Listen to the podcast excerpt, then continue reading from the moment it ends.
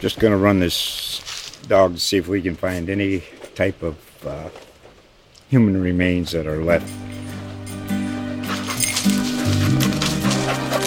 Listen to Where Secrets Go to Die The Disappearance of Derek Hennigan.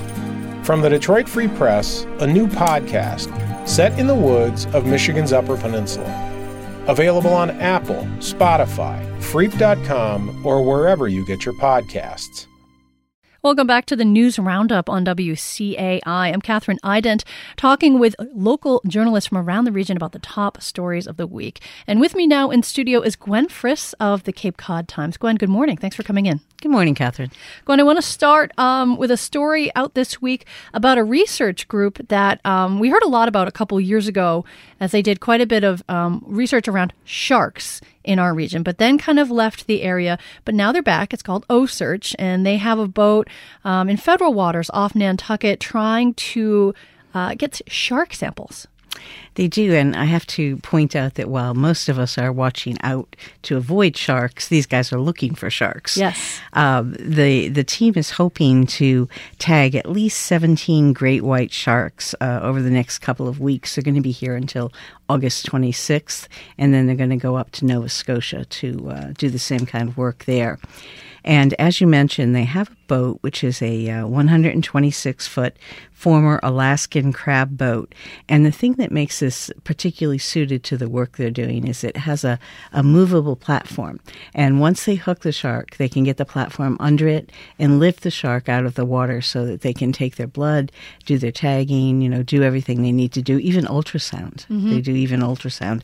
And um, that's made possible because they have this platform, you know, and, um, and without hurting the shark. And then they release it. And there are several studies going on. Um, this is um, uh, one of the people who is working on this is from the Woods Hole Oceanographic Institution. His name is Simon Thorrold. He's involved in three of the studies, but but the data that they collected last time has um, provided an impetus for several studies. Um, and uh, let me just look at my notes here, and I can tell you a little bit about the um, studies that that uh, Mr. Thorrold is working on.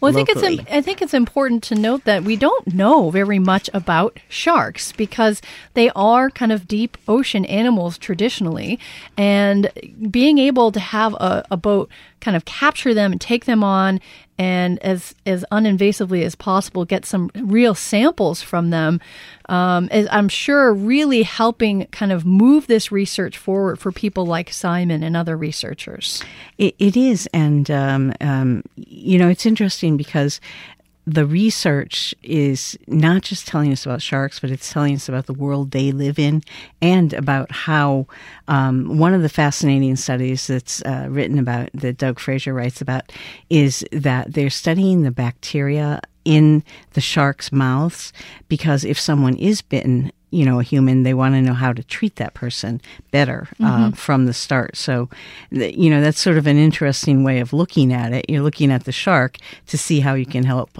the human, you know, heaven forbid. Let's hope we don't have any of that. But uh, um, and then you know another uh, another look at this is that one of the newer studies is looking at the prevalence of microplastics, and those are the tiny tiny bits of plastic that tend to aggregate in predators in the you know top of the food chain. So, you know, it's telling us about the life of the great white shark, migration patterns, things like that. But it's it's also telling us things that we need to know about our world and, and living with those sharks. Mm-hmm. And and also telling us about, yeah, as you said, um, related to sharks, but also microplastics are everywhere and they're in all of us. And so that's helpful in building that body of data for other studies that may not even end up being related to sharks in the future. Right, and and it, you could say that they are um, a bit of a barometer for you know uh, the numbers that we're seeing in the water. We can see how they're um, affecting sea life, you know, aggregating in those bigger um, sea animals. Mm-hmm. I want to turn now to uh, a land based story, and that's mainly based in Hyannis, and it's about the gas and convenience store chain Cumberland Farms. And they were issued a cease and desist order this week by the town of Barnstable for essentially setting up a store within a store, so kind of flouting some new regulations. Okay, we're talking about uh, the two bigger Cumberland farms. The small one by the airport rotary is not involved because they didn't do that. Um, they didn't set up a store within a store.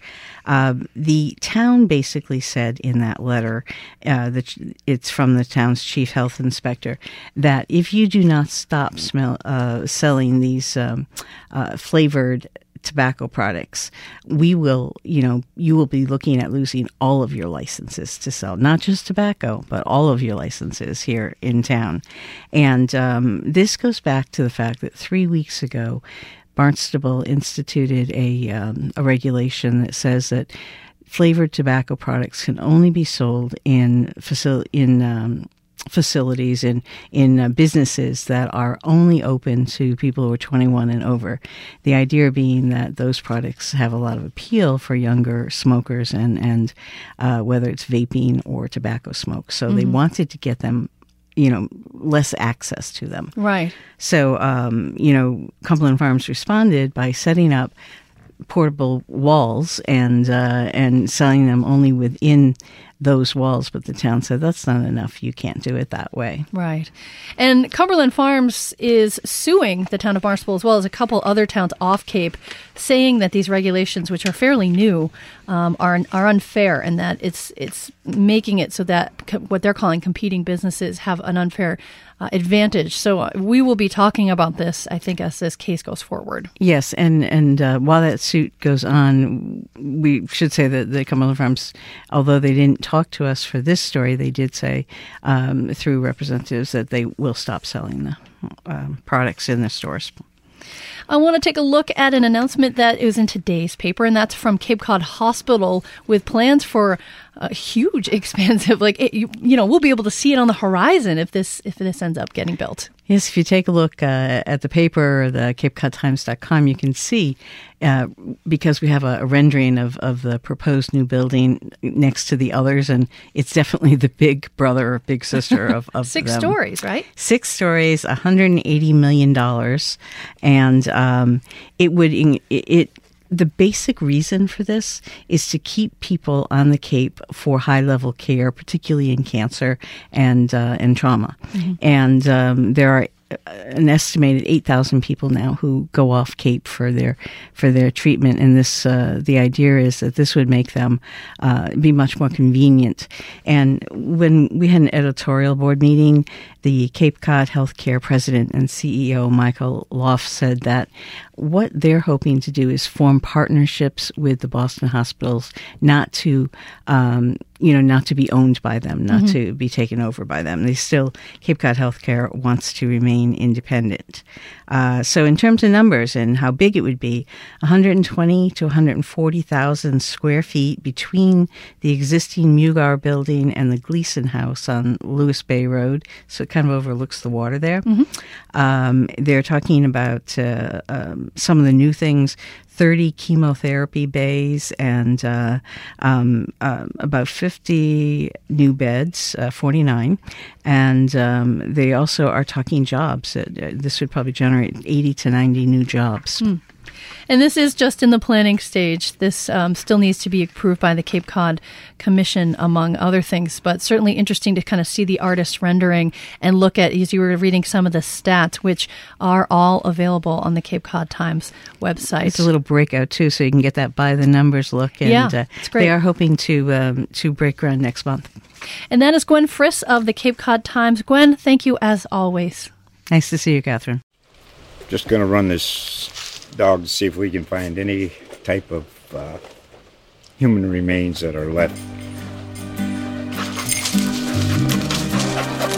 Listen to Where Secrets Go to Die The Disappearance of Derek Hennigan. From the Detroit Free Press, a new podcast set in the woods of Michigan's Upper Peninsula. Available on Apple, Spotify, Freep.com, or wherever you get your podcasts.